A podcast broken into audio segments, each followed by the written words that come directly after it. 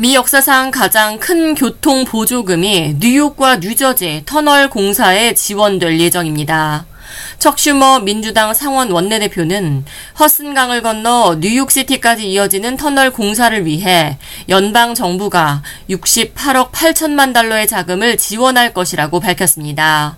연방 정부의 계약 내용에 따르면 게이트웨이로 이름 붙은 터널 건설을 통해 미 전역에서 가장 교통량이 많은 뉴욕과 뉴저지를 연결하는 열차가 운행될 계획입니다. 척슈머 원내대표는 허슨강을 지나 뉴욕으로 연결되는 터널이 붕괴되거나 운행되지 않는다면 미 전역에 크나큰 경제적인 타격으로 영향을 줄 것이라며 이번 프로젝트는 미 역사상 가장 중요한 프로젝트가 될 것이라고 말했습니다.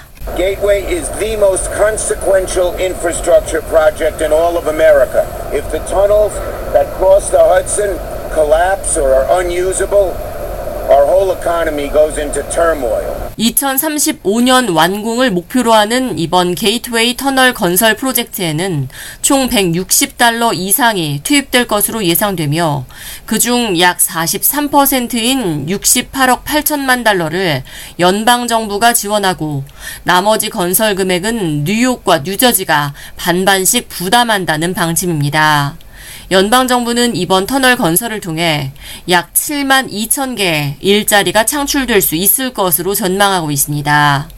현재 허슨강을 지나는 노스리버 터널은 백 년도 넘은 천구백십 년에 완공돼 안전상의 문제가 꾸준히 제기되어 왔습니다.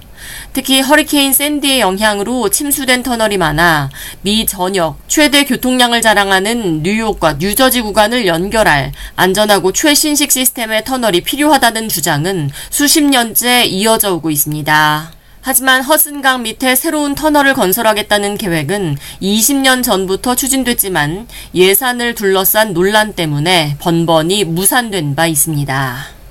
K 라디오 이하예입니다.